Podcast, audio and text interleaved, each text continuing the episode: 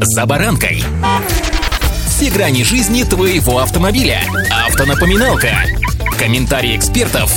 Советы по обслуживанию автомобилей в программе «За баранкой». Минпромторг обновил условия программы льготного лизинга автомобилей. Что же изменилось и как с этим жить дальше? С вами «За баранкой» Александр Карпов. Здравствуйте. Автомобильные факты.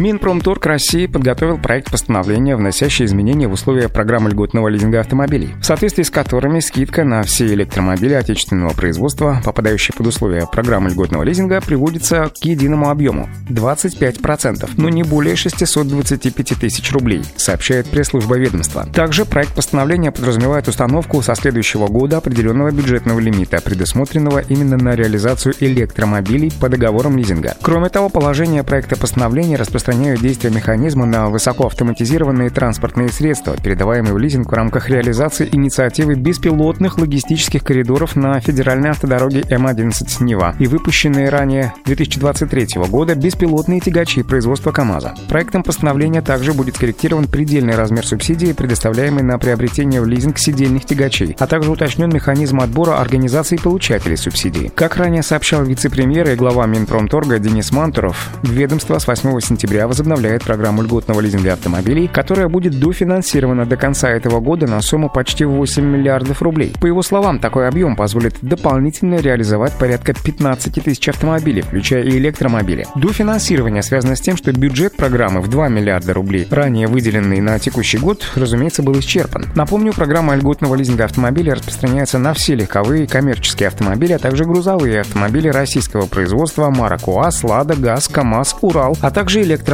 Evolut и Москвич 3E. Льготными условиями лизинга могут воспользоваться индивидуальные предприниматели и юридические лица. Автоновинки.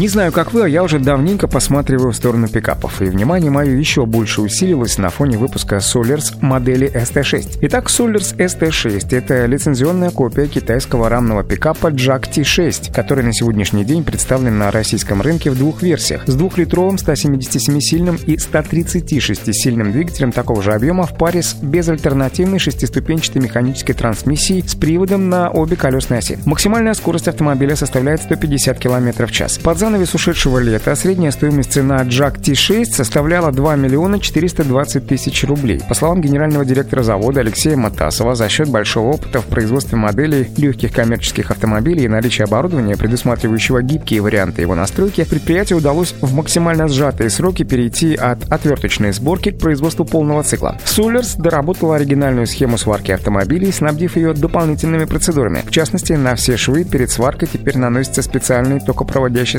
сварочный клей, который полностью исключает попадание влаги и обеспечивает большую прочность. В перспективе двух-трех лет компания намерена выйти на показатели в пределах 10 тысяч пикапов ST6, в том числе благодаря локализации двигателей и коробки передач, которые будут выпускаться компанией Solers на предприятиях в европейской части России. Удачи!